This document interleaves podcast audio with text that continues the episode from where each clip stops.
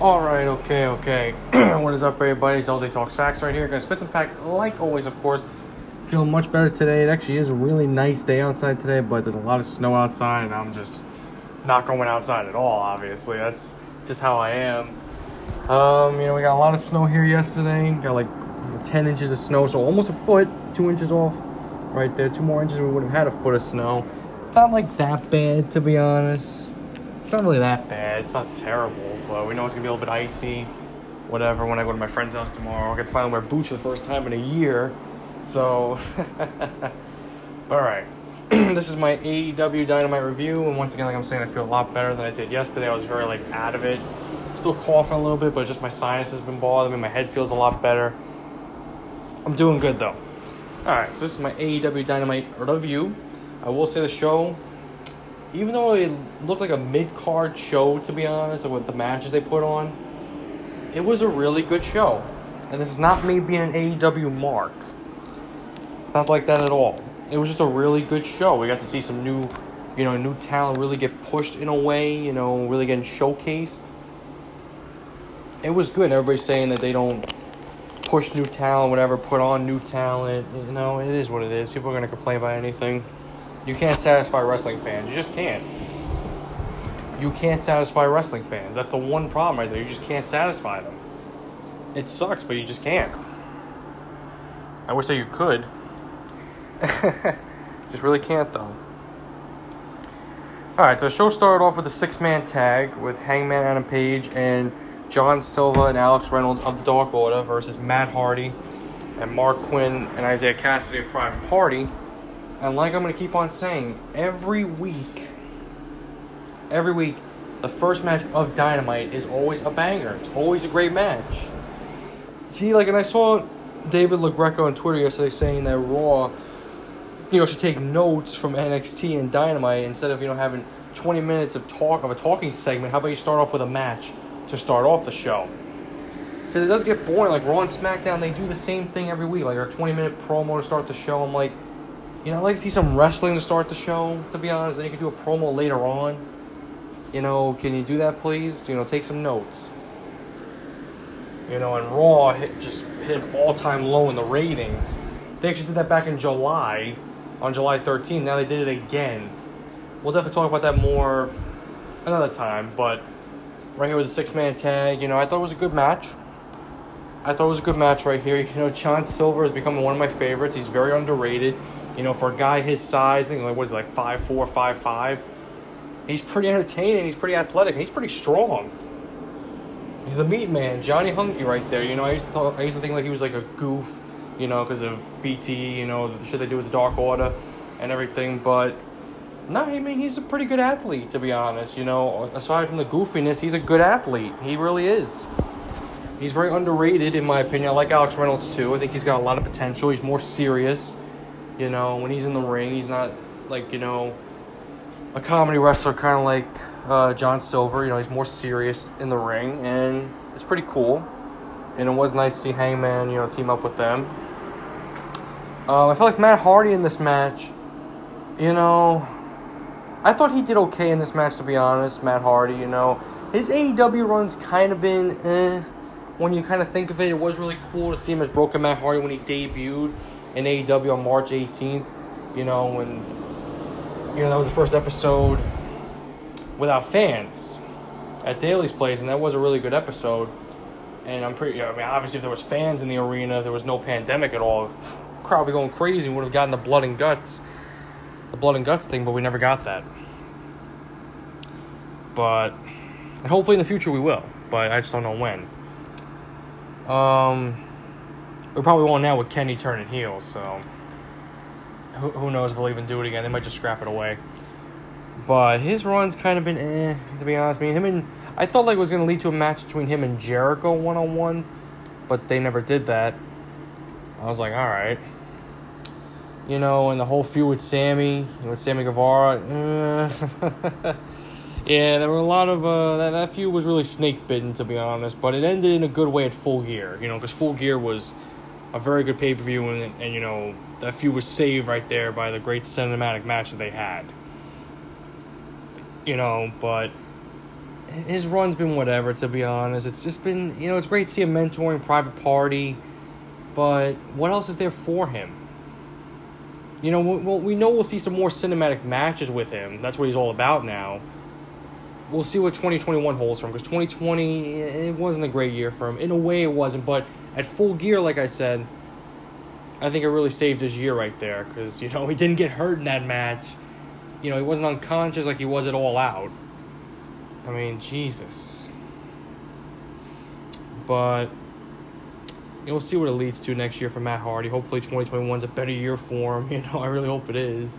I hope we see some more cinematic matches in 2021, which I believe we will. But this six-man tag, you know, it was good. Like I said, every time AEW starts off their show, the first match is always good. You can't complain about it. You just can't. You know, and the chemistry between Hangman and Dark Order was nice, you know, teasing something going to happen in the future. Like, I believe it's going to lead to Mr. Brody Lee when he returns. He'll face Hangman Adam Page, because we know Brody Lee, I think they say he's out to, like, February or March. So they're probably going to have to stall for a little while with this. And that's fine. So we'll see. It'll be a great match, though. Mr. Brody Lee comes back to face Hangman. That's going to be a great match. It's going to be. I really love the twist of fate that Matt Hardy did to John Silva right there on the apron right there. That was really cool. You know, that when Private Party did their finisher on Alex Reynolds, and then Matt Hardy tagged himself in, he got the pin 1-2-3. You know, at first I was thinking to myself, okay, well, the wrong guys won. I feel like, you know, Hangman and Silver and Reynolds should have won, but it was whatever. You know, two right there. Is there tension now between Matt Hardy and Private Party? Because why would he just tag himself in for? Like, why does he have to get the win? Well, why does he get the pinfall for Private Party right there? He didn't do the finishing move right there, so it seems kind of weird. So maybe there is tension, like how Matt Hardy eliminated Isaiah Cassidy back in the Diamond Ring Battle Royal 2 weeks ago. And like how him and Mark Quinn, you know, couldn't get set up correctly for the silly string, and they both got eliminated. So maybe there is tension, maybe there's not. You know, we'll see what it leads to. I mean, this match was good, but I feel like Hangman and Reynolds and Silver should have won the match. Just my opinion on that. That's just how I feel. But it is what it is. Okay. Go to the next part now of the show. We went backstage and we saw the Inner Circle get interviewed by Alex Marvez. You know, and MJF was holding from the New York Times the award for the Dinner D'Aubert thing, whatever the fuck he called it. And there was a little bit of tension between him and Jericho, because it's like Jericho saying he created the thing. And, you know, MJF, you know, he, like, cut off Jericho before, you know, Jericho was trying to finish his, you know, point right there. And I'm like, you know, are they still teasing something, like, with the Inner Circle? Like, what are they going to do right here? And my best wishes out to Wardlow, because he wasn't at the show, because he was dealing with some family issues. So I hope that he's doing good and hope his family as well. So that's why it wasn't a 14-man tag team match later on. You know, it became a 12-man tag. So my best wishes out to Wardlow and his family, and hope everything's going good. But here was some really good news right here. So we come back from commercial. We saw Cody Rhodes and Brandy Rhodes in their house, you know, setting up the tree. And the doorbell rings. I'm like, okay, let's see what's going on here. Maybe Sting's going to appear. That's what I was thinking at first. But no, this was really cool, you know. There was a gift outside. Cody Rhodes grabs it, and him and Brandy sit down on the couch, and Cody opens it. And it says right here, we're expecting a new baby due 2021. So Cody Rhodes and Brandy Rhodes are expecting a baby next year. My best wishes out to them right there. Congratulations to Cody Rhodes and Brandy Rhodes. It's beautiful. And we saw the dog, Faroa, had baby security bandana on him. That was really cool. That was nice. That was really nice. So my best wishes out there to Cody and Brandy. Congratulations. We're seeing a lot of, you know, wrestling couples right here having kids, you know, with Mox and Renee and Seth and Becky, and how Cody and Brandy. We're going to see some future matches in the future right here, which I'm loving. It's going to be great. And now Dustin's going to be an uncle. You know, and we know Dream is looking down right there from heaven right now, down Cody. We know that Dream will be looking down on his grandchild every single day. So that was beautiful. That was a nice segment right there. That was beautiful. And again, congratulations to Cody and Brandon. My best wishes to you guys. That was awesome. That was really, really cool. That was nice. That was really nice. So it looks like we're going to be seeing another generation of the Rhodes right here become a wrestler. Whether, you know, it's a daughter or son, we know we're going to see the next generation come up in the future. In the next, you know, 20, 25 years, be the next star in wrestling. And it's going to be a Rhodes. So that was nice. All right. So then we get to the next match right here between Cody Rhodes, the father-to-be, and Angelico, one half of TH2. And that was a nice intro there from Justin Roberts, you know, saying to Cody, he is the father-to-be, the American Nightmare, Cody Rhodes. So that was a nice intro right there. And just seeing him and Brandy on the stage, you know, they are a beautiful couple. They really are. They are a beautiful couple, so that is really nice to see. Like I said, we're seeing a lot of wrestling couples right here having kids, and it's beautiful. It really is beautiful. We're going to see some future matches right here. We're going to see a lot of crossovers, and I'm all for it. It's going to be great. It's going to be great. But this match between Cody and Angelico, it was a pretty good match in my opinion. One of my friends was watching Dynamite like I was. He sends me a video on Snapchat. He sends me like a streak. He's like, bro, I can't. He's like, look at this peewee referee who's making fun of referee Bryce Rensburg. And he was just laughing his ass off. And it was really funny to see that. But yeah, the match between Cody and Angelico. You know, Angelico, he's another underrated wrestler. You know, not just in AEW, throughout the world. I liked what I saw from him last night. You know, he's a great submission specialist. He's a good technical wrestler. You know, I think he's got a connection with the Hart family. If I'm not mistaken, I believe that he does. I'm almost sure he's got a connection with them. So, and he put on a good match with Cody. How could you not put on a good match with Cody? He's one of the best wrestlers in AEW. How could you not have a good match with him at all? But, you know, I like Angelico. I was really impressed by him, you know. Last night really opened up my eyes. I think he's kind of goofy with his entrance, him and Jack Evans, like when they dance out to the ring. When they're doing like that slow dance, whatever the hell they're doing. But yeah, it was a good match right here. I enjoyed it, you know, and I actually really like Angelico's submission move right there. It was like the death roll, whatever you call it. Like the way like he twists your leg right there. I'm like, damn. Like the way that he does it is just amazing. And he's a very talented wrestler, Angelico. I could see him as a future, maybe TNT champion, in my opinion. Even though a lot of people may probably say Jack Evans. I like Jack Evans, but I see Angelico. You know, when I see Angelico, I see money. If I had to choose between him and Evans, I'd go with Angelico. Yeah, because Jack Evans is more like, you know, flying around the ring type. You know, Angelico is more like, you know, submission specialist, technical wrestler.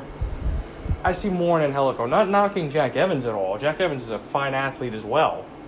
But if I had to choose, I'd go with Angelico 100%. And that's what I would do. It's not a knock on Evans at all. I'm just saying. I think anybody else would go with Angelico as well. With his style of wrestling, I mean, come on. That's old school style right there. Technical wrestler. You could see a lot of the greats in him right there.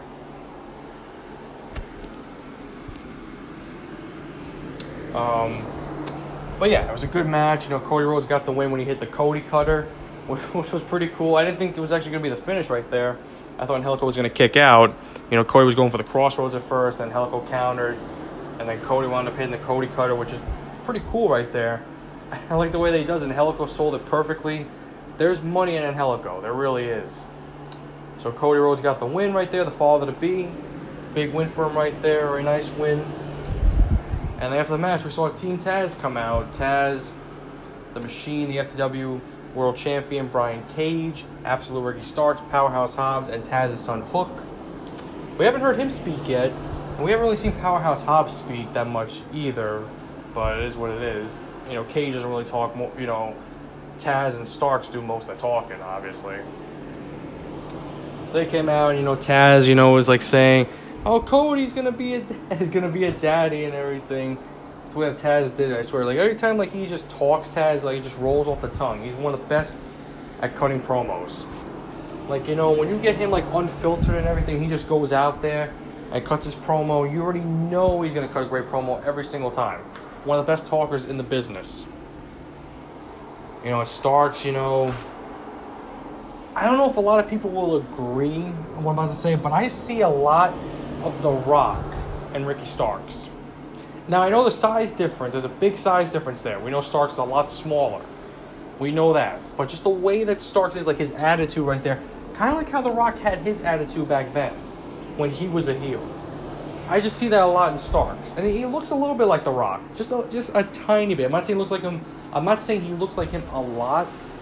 You know, and some people can disagree with me, that's fine. But I think Starks has a lot of The Rock in him. I think that he does. You know, I've saw some people, like, you know, make comparisons right there, and I agree. I agree. I see a lot in him, especially when he talks. I see a lot in him right there. You know, when Starks made fun of Darby Allin and called him Turtle Boy. And for those that don't know, you know, there was a kid, you know, back in the past, you know, he had, like, the face paint on. And he said, I like turtles. And everybody says that was Darby Allin. They make fun of him. Which is pretty funny. So he called him Turtle Boy. And even Taz has reference to it as well.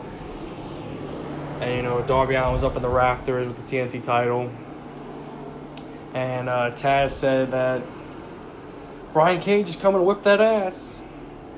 So eventually, sooner than later, we're going to get the TNT champion, my guy Darby Allin, versus the Machine, the FTW World Champion, Brian Cage, for the TNT title.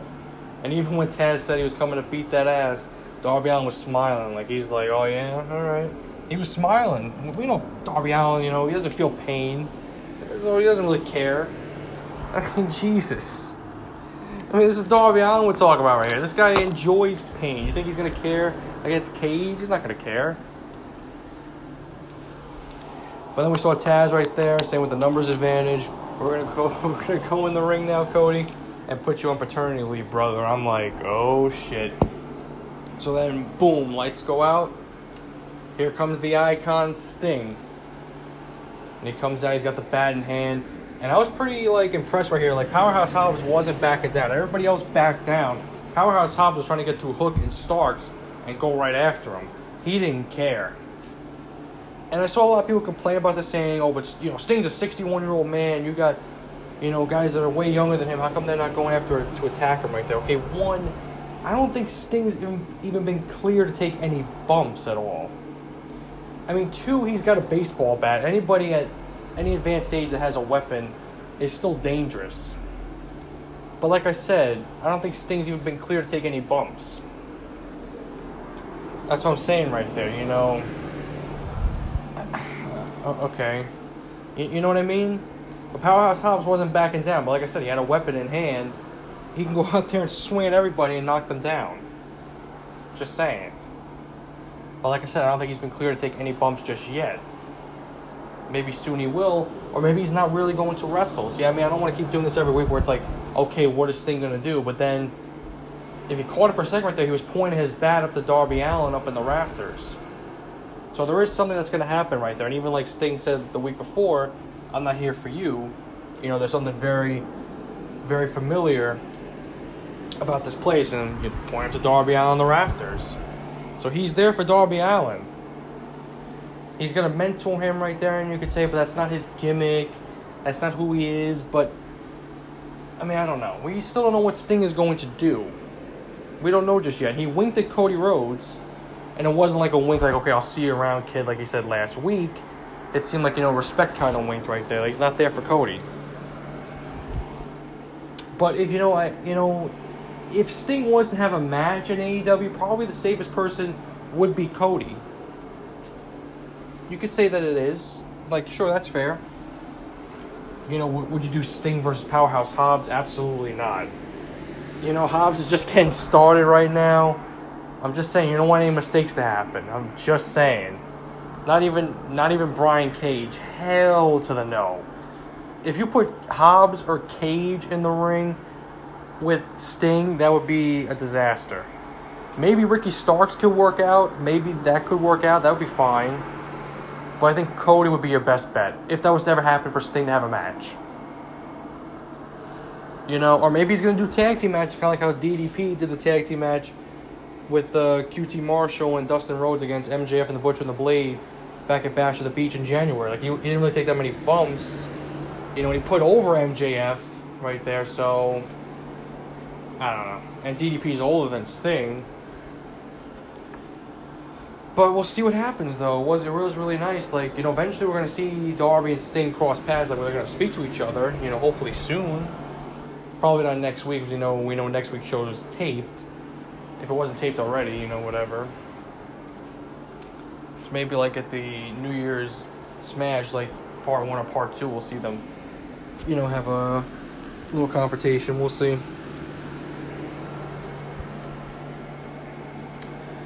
Okay. So next part, we saw Miro backstage getting interviewed by Alex Marvez, and Miro was fined $75,000, but of course Miro says, I don't care. You know, and it was for, they equaled up to that amount because he put three of the security personnel in the hospital. I was like, okay, that's pretty creative to hear right there. And Miro announced, you know, that, you know, saying like Orange Cassidy doesn't care. We already know that, it's gimmick.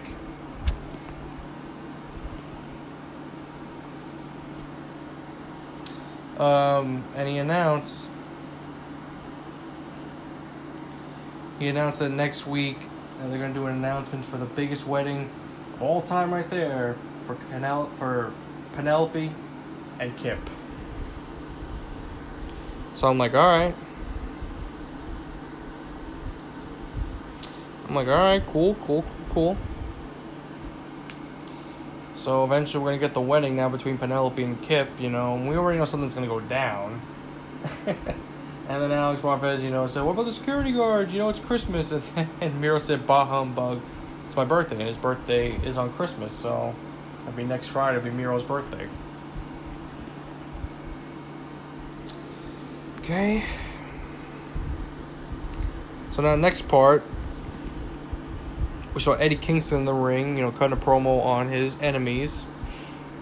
You know, and like I've said plenty of times with Eddie Kingston, he is one of the best on the mics. And I didn't even know really who he was until he debuted on Dynamite on the 22nd of July when he faced Cody in the no disqualification match, which was, it was brutal right there. I was like, Jesus. I really enjoyed that match. And I've enjoyed Eddie Kingston ever since he joined AEW, you know. I think, like, he was talking about, like, selling his apartment before he joined AEW. I mean, look what he went from right there. From going from almost selling his apartment to getting to AEW and then getting a main event world title match in just the span of a few months. Even though he didn't beat Mox at Full Gear last month, he still won, Eddie Kingston. Because look what he won right there. He got a job right there in AEW. And I'm sure he's getting paid a lot of money right now, so that's got to feel good. We know that he's had a lot of struggles in his life, Eddie Kingston, but he's had a really good 2020. Whether you want to say it or not, like, you know, you could say it would really be a huge win if he won the world title, but no, it's still a huge win no matter what. It still is. And he could still win the world title in the future. That could definitely still happen. Or maybe the TNT title. It could still happen. He's going to be there for a long time. And was he, like, 38 years old? He's got a few years left.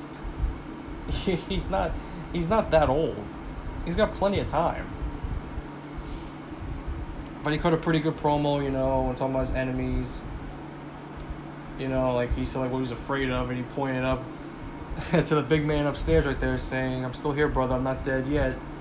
And he was talking about the bastard Pac and how, like, you know, him and the Butcher and the Blade injured his neck, and they sent him home, and his career's done. We'll never see him again. And then he was about to start cutting a promo on the Murderhawk monster, Lance Archer. And right before he can continue his promo, Lance Archer's music hits, runs straight to the ring. It goes after Eddie Kingston. Here come the Butcher and the Blade. They attack Archer, and they're beating him down. And then he's down the corner. And then we saw the Lucha Bros come out. So it's kind of like 3-on-2 because Archer's down. But then we saw the bastard Pack come right through. And now well, now with Eddie Kingston, the Butcher, and the Blade, now the numbers are against them. Because then Archer got up, and then they all started attacking each other. You know, and Archer and Pac were attacking Kingston outside the ring. Well, Lucha Bros are going after Butcher and the Blade. And Rey Fénix did a nice corkscrew outside the ring, which is really cool. And then Archer's going for a chokeslam on Kingston in the ring, but then Pac kicked Kingston in the head and knocked him out of the ring. And then Archer and Pac were, you know, yelling at each other. And just seeing Pac, like, he looks crazy, Pac. He looks like Charles Manson. I swear, like, he was, like, you saw, like, how he was talking. I was like, damn. Like, he was talking crazy, Pac. I absolutely love what they've done with him in AEW. I really have. You know, he's been in some main event matches, you know. He's a great talker on the mic. Like, he's crazy, which is great. Love it. So I went from, like, Neville to, like, what, you know, whatever. With him as Neville to now being Pac is just great. Being the bastard. So we'll see what this leads to right here. So they even up the odds right there. Death Triangle and Lance Archer, so... I don't know, we'll see what that leads to right now. Okay, so now we get to the 12-man tag team match. The Inner Circle, Chris Jericho, Le Champion, the Demo God, the greatest professional wrestler who ever lived, Santana and Ortiz, Jake Hager, the Spanish God, Sammy Guevara, and MJF versus Top Flight, Darius Martin, and Dante Martin. Varsity Blondes, Griff Garrison and Brian Pillman Jr. And best friends, Trent and Chuck Taylor. Let me just say this right here, though. And we knew it was supposed to be a 14-man tag team match. Like, Wardlow was supposed to be in it, and Brandon Cutler was supposed to be on the other side. You know, and again, best wishes to Wardlow and his family. Hope everything is going good. Hopefully we see Wardlow again pretty soon. And just hope everything is well. Let me say this, though, with Brandon Cutler. I know that JR criticized, like, him, you know, saying... What was he saying, JR? Like, we know JR has criticized AEW, like, a little bit. You know, he's the main commentator for AEW, and he criticizes them. You know, saying, like, they do, like, the same spots in the match and fly around the ring. You know what? He's right, though. He's right, though. And Brandon Cutler, you know, took to Twitter. You know, it was announced it was a 14-man tag team match, and he put in there... Let me see what, like, he put, because, like... Don't know the exact words. I don't want to get it wrong. Let me see if he, like, deleted or kept it. I mean, Brandon Cutler's basically a nobody, to be honest. I'm just saying.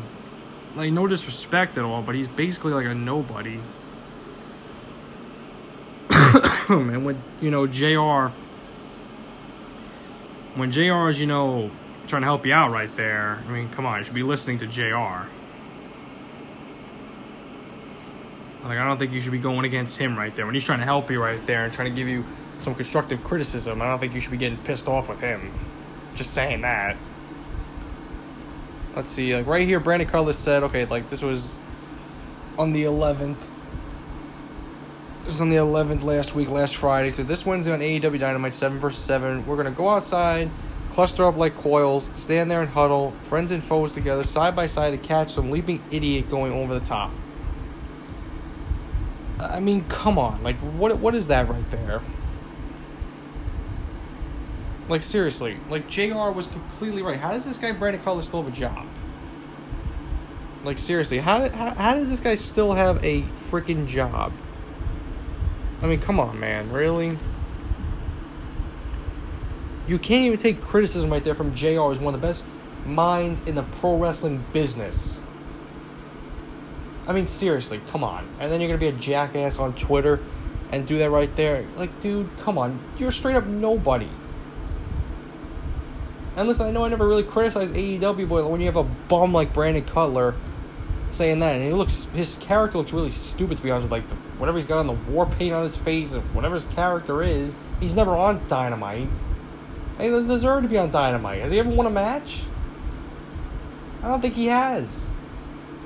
And if he has, maybe it was like, what, 1 win, 2 wins? Who cares? He sucks.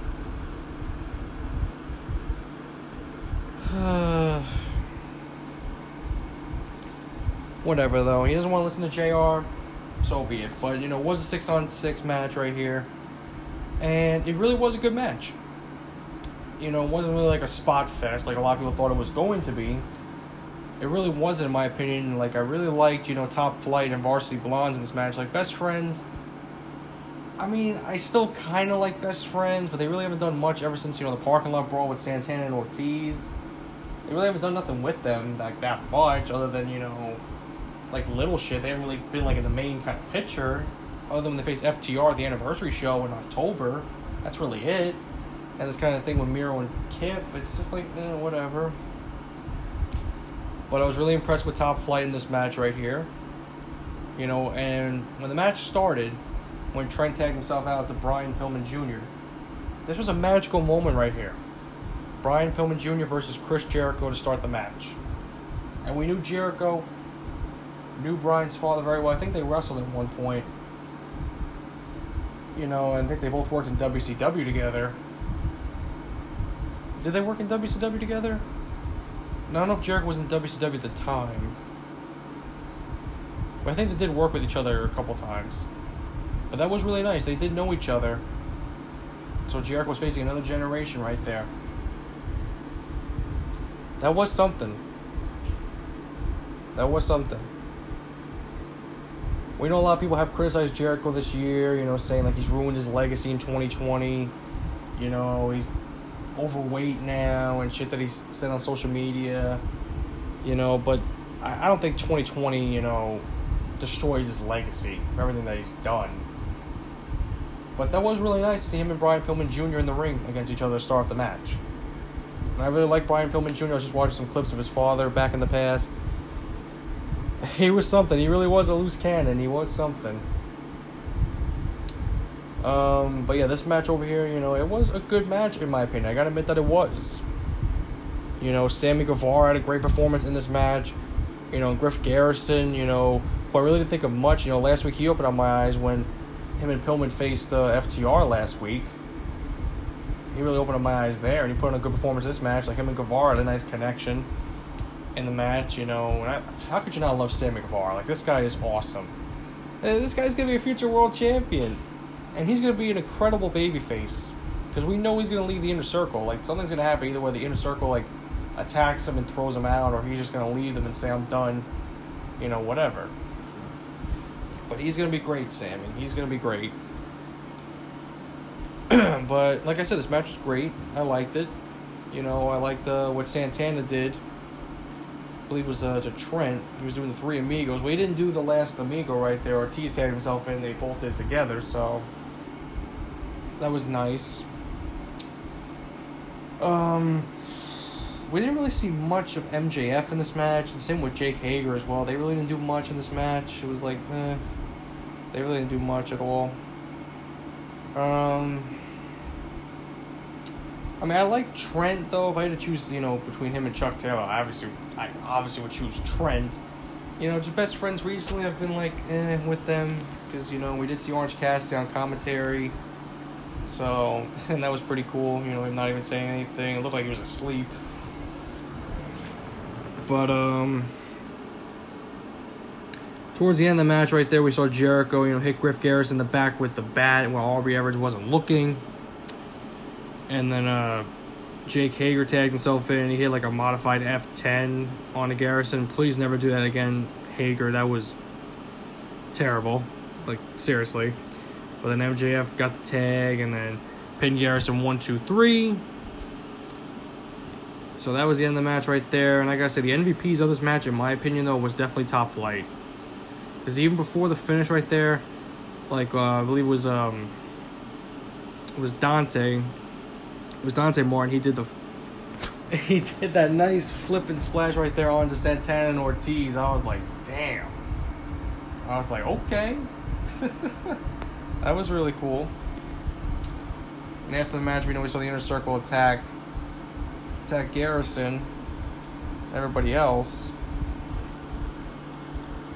And then Top Flight made the save. So it was unfinished business right there. We'll definitely talk about that more later on. So then we go backstage now, see Alex Marvez interviewing Thunder Rosa, one of my girls right there. And she was talking about, like, a Britt Baker, you know, cost her in the NWA women's title match against Serena Deeb. And, like, why Thunder Rose, like, you know, why she had to attack Britt Baker after the match with, you know, Layla Hirsch and Winter is Coming. And Thunder Rose saying why she belongs here. Then she started laughing. Then we saw Reba come in and say, don't make fun of my doctor. And then we saw DMD, Britt Baker attack Thunder Rosa and put her in the submission hole right there while Reba was pouring water all over Thunder Rosa, hurting the face paint right there. So the face paint's starting to come off. So that was something. I can't wait till those two have a match. Alright, our next match right here. The Acclaimed versus SCU. And this is the very first time I saw the Acclaimed wrestle. I don't watch AEW Dark, so I've never seen them wrestle before. I know what their gimmicks are. You know, or I know what their gimmick is. But it was nice to see them wrestle for the first time, you know, myself. And against one of the best, you know, one of the best teams in the world in SCU and Christopher Daniels and Frank Kazarian. And I gotta admit, this was really funny though. This was really, really funny when the Acclaim came out and made their entrance. When they came out and made their entrance right here. When Max Caster, you know, when he was doing his rapping. And He was really roasting, you know, Kazarian and Daniel, especially saying, like, you know, Kazarian has hair plugs. I'm like, oh, well, he does. But it was really funny that when Frank Kazarian started rapping. That was hilarious right there. Like, Kazarian, like, straight up roasted the Acclaim. He called them green boys, and I was like, damn. I was like, okay, like, whoa, all right, let's take it easy here, Kazarian. He called them the shits and everything, and I was like, whew. That was something by Kazarian right there. That was pretty funny. But this match overall, you know, apart from the rapping shit and everything, this match overall, like I said, was my first time watching the Acclaimed wrestle, you know, ever. And I was pretty impressed. I like Caster and I like Bowens. You know, they put on a pretty good match. You know, Bowen's a 5'2" player, and Caster, big strong guy. You know, his father was a tight end for the Jets. They said a 3-time Pro Bowler. What was his name? Rich Caster. So he put on a good performance in this match. They both did. So I was pretty impressed. I was like, okay, you know, they've won 7 matches on AEW Dark. You know, 7-1, but now they're 8-1. Now they're 8-1. They put on a great performance in this match right here. You know, Daniels got hit by the boombox by Caster, and then Bowens hit his finisher on him. 1, 2, 3. That's it. And then after the match, I saw the Acclaim, you know, Max Caster and Bowens, you know, doing a diss rap on the AEW World Tag Team Champions, Matt Jackson, Nick Jackson, the Young Bucks. He was Caster saying that the Young Bucks are like girls on their cycle. I'm like, damn. That's like some old school shit we're hearing right there. When some people got offended on social media, I'm like, oh my god, just shut up and enjoy it, will ya? It was funny. It was hilarious. You know, if they have any balls, they'll put the AEW Tag Team titles on the line next week. We'll talk about that in a little while. I like the Acclaimed, you know. I like them. I like their gimmicks, you know. I feel like wrestling-wise, I liked what I saw. Gotta see more, obviously. But I feel like they put on a pretty good match. And we did see some tension between Daniels and Kazarian after the match. Like, you know, Kazarian pushed Daniels away, and I'm like, maybe potentially we're going to see SCU break up right here, and we're going to see a Kazarian-Daniels match. We'll see, though. Okay. And now we get to, like, the worst match of the night, in my opinion. It was Big Swole and the NWA Women's World Champion Serena Deeb versus Ivelisse and Diamante. This match was pretty hard to watch, in my opinion. I just didn't like it. It was the worst match of the night. And I'm not trying to, you know, talk down about these 4 great women athletes right here. It's just didn't like the match at all. It was bad. I felt like Big Swole was moving pretty slow in this match, and she did botch a move towards the end right there. We'll get to that in a minute. I feel like she needs a little bit of work done in the ring because she moves slow, you know. She's great on the mic, but wrestling-wise, I'm not a big fan. I mean, she put on a good match with Sheeta 2 months ago at the anniversary show, but other than that, I just haven't been impressed with her, in my opinion. That's just, that's just how I feel. You know, like she boxed like a powerbomb on Diamante, and that could have been, you know, pretty dangerous right there, like, because Diamante slipped. I'm like, what if she would have broke her neck right there? The way that she slipped, I was like, whoa. And that was a botch right there. Yeah, this match, like, it was very slow-paced, in my opinion. I mean, I like Diamante and Evil East. You know, Deeb, I'm a little bit of a fan of. Swole, I like her on the mic, but wrestling-wise, she needs a little bit of work. You know, they did say she's working with Dean Malenko, so that's pretty good. But that was pretty dangerous right there. Diamante, like, slipped right there. I was like, that could have been very, very dangerous right there. Like, that could have been very costly right there. And then I was like, That you know, luckily Diamante's okay. I could be overreacting, but the way that she slipped, I was like, whoa, I thought she was, like, hurt for a second. I was like, oh no. You know, but I just couldn't enjoy this match right here, to be honest. It was just like, it just wasn't good. It just wasn't good in my opinion. We know Serena Deeb and Big Swole got the win. You know, Big Swole had Diamante in the Clover lead after she almost broke her neck by Diamante slipping. I mean, come on. I don't want to keep getting into that, but come on, you know. Jesus Christ. You got to be more safer right there. You know, and Eva Lee tried to get involved, and then Serena Deeb put her in a submission hole, and then Diamante tapped out. And I was like, thank God this match is over, because it was just bad. And then we saw Nyla Rose and Vicky Guerrero come out, and I was just like, okay. And then we saw Red Velvet come out, and she came out with a chair, and she barely hit Nyla Rose with it. She barely even, like, swung it at her. I'm like, what the heck was that? And then Diamante and Evil East left the ring. I was just like, all right, let this end already, please. I don't know what they're going with this right here, but just, it's just bad. It was just bad. But for next week now, announced for next week. Before we'll talk about that, you know, we saw, like, you know, a video package of Jurassic Express, which was nice. And then we saw FTR come out, and they were pissed off. FTR was pissed. And we saw Dax, you know, cut a pretty good promo right there. He was talking through the headset, you know, saying this is how I feed my family right here. And, you know, when you got a fake-ass Tarzan, a guy who dresses up, you know, a grown man who dresses up in a dinosaur costume. You know, they get to be on TV, and why aren't we? Well, that was a pretty good promo right there. And, you know, Tully said, you know, fear the revelation. I mean, Dax does have a point, though. They just beat the Varsity Blondes last week in a very good match, and they're not on TV next week. You know, it's pretty frustrating. I mean, I know they're going to face Jurassic Express pretty soon, sooner than later. But announced for next week, so Hikaru Shida will be in action. We don't know against who, though. We're going to see Pac versus The Butcher. That'll be a good match.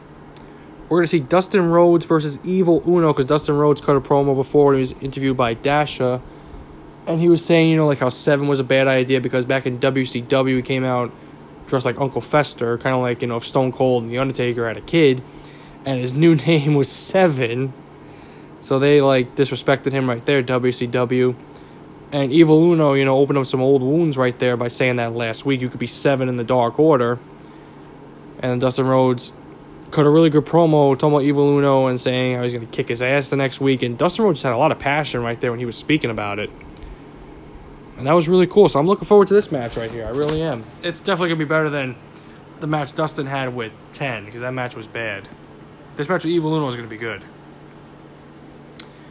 We also got Jurassic Express versus Colt Cabana and 5 Allen Angels and 10 Preston Vance of the Dark Order. We got the AEW World Tag Team Champions, the Young Bucks, taking on the Acclaimed, Max Caster and Anthony Bowens for the AEW World Tag Team titles. And Chris Jericho, Le Champion, Demo God, greatest professional wrestler who ever lived. And MJF taking on Darius and Dante Martin of Top Flight. Next show's, you know, we know it's going to be taped, and it's going to be on late after the NBA game between the Celtics and the Bucks, so like after 10 it'll be on, so I'll make sure to record it, obviously, and watch it the next day on Christmas Eve. I think we're going to see a pretty good show. You know, it looks like a mid-card, you know, card. But I think they'll definitely deliver next week. Alright, so now we get to our main event right here between the bad boy Joey Janela and the AEW World Champion, the cleaner, the collector, Kenny Omega. So it was the first time we saw Joey Janela on TV for a while because he was supposed to be in the AEW World Championship Tournament, but I believe at a different show, not with AEW, it was a different wrestling show. He came into contact with someone with COVID-19. That's why Sonny Kiss took Joey Janela's place in the match between Kenny Omega back on October 21st in the tournament. So you could see, like, you know, Joey could get some revenge here against Kenny and be like, you know what, now here's my chance. You know, I got taken out of the tournament. Here's my chance now. And if Joey was to win, he gets an AEW World Championship match against Kenny Omega. So I'm like, all right. So if he wins, and he gets a title shot. I'm fine seeing that. So, and I gotta say, though, the best part of this main event right here was a no disqualification match, by the way, so it was pretty cool. I'm really not the biggest fan of Janela, to be honest. I know a lot of people aren't. You know, I'm just not the biggest fan of him, in my opinion. Like, I think he's more of a hardcore style, like, wrestler. Like, he would have definitely survived back in, like, ECW, like when Paul Heyman was running ECW in the past. Like, I think Joey Janela belongs in that era. He's not a bad wrestler, in my opinion, but he's just more of a hardcore style. That's just who he is. But it was really funny seeing Don Callis, like, he grabbed the microphone and he was saying to Tony Schiavone, like, get up, give me the headset, I'm going to call this match. And Schiavone's like, kiss my ass. And I'm like, oh my God, that was really funny. And then Don Callis is, like, calling the match on the microphone right there while Kenny's beating up Janela. And then, you know, Kenny grabbed the mic, and he was doing some play-by-play. It was pretty cool. Like, I love this combo of Don Callis and Kenny Omega. It's really good. Especially seeing Kenny Omega appear on Impact again the night before with Carl Anderson and Luke Gallows. So they're coming soon to AEW, the Good Brothers. Just wait on it. It's getting good, man. It's getting good. And this main event, it was kind of a short main event, to be honest. Didn't go on that long, but it was a decent match. I'll give it that. It was a decent match, in my opinion. Seeing Kenny be full heel in this match and just destroy Janela. And Janela got some of his shit in, you know. He put Kenny through a table because, you know, Sonny Kiss set up the table right there when Janela was taking over, and he did a leg drop through the table, so that was nice. And then we saw, like, Janela going for, you know, a flip right there on the top rope, and he missed. And then Kenny hit him with two V-triggers right there, and there was some stiff shots. And then he hit the one-winged angel. 1, 2, 3. Goodbye, Joey. You lose. You ain't getting a title shot, baby. You ain't getting no title shot. So Kenny Omega gets the win over Joey Janela. Like I said, decent main event. Could have lasted a little bit longer, but it's whatever. They put on a decent match. You know, so it was whatever. But then after the match, a couple minutes go by, and then we saw Pac and the Lucha Bros come out. I'm thinking, what's happening here? Like, these guys don't have any, like, heat with each other, so what's going on? Other than Pac facing Kenny Omega back in February in the Iron Man match, I'm thinking, okay, what's going on here? And, you know, and Kenny facing Penta back in the tournament. But then it dawned on me right there once Pac, you know, mentioned Rey Fénix never being eliminated from the tournament. Because Rey Fénix beat his brother Penta, but then, you know, Rey Fénix got hurt in that match, and he couldn't compete in the rest of the tournament, so they had to put Penta in to face Kenny Omega the next week in the tournament. So Rey Fénix never lost, though. Even though he got pulled out of the tournament, he never lost. So Pac made a point saying, like, how come he's not the rightful world champion? He is right. Because I was thinking at first, like, this seems kind of weird. Like, why are they coming out right? This doesn't make any sense. But now it does make sense. So I was kind of confused at first, but now it's like, okay, you know what? Now it all makes sense. So I'm like, all right. So I'm thinking, okay, what are they going to do right here? And Pac said, in 2 weeks, and it's already been sanctioned by Tony Khan, it's going to be the AEW World Champion, the Collector, the Cleaner, Kenny Omega versus Rey Fénix for the AEW World Championship at New Year's Smash Part 1 in 2 weeks. And we, you know, we saw Kenny, like, after hearing that, he was getting pissed, like, you can't do that, and show cut off. I'm like, all right, well, in 2 weeks, Kenny versus Fénix for the AEW World Title. Whew, man, that's going to be good. That is going to be amazing. That is going to be a great main event right there. That is going to be something to look forward to. That's going to be good, guys. I can't wait to see that match. That could be a match of the year candidate right there, even though it's going to be the last show of it's going to be the last show of 2020 right there. It'll be something. All right, guys. I hope you guys enjoy this long episode right here. It was a really good episode. We got more wrestling to talk about, you know, obviously on Saturday when I do my SmackDown review and TLC predictions. All right. Well, barring any sports news, I'll talk to you guys on Saturday afternoon. Hope you guys enjoy the rest of your day. I'll talk to you guys soon.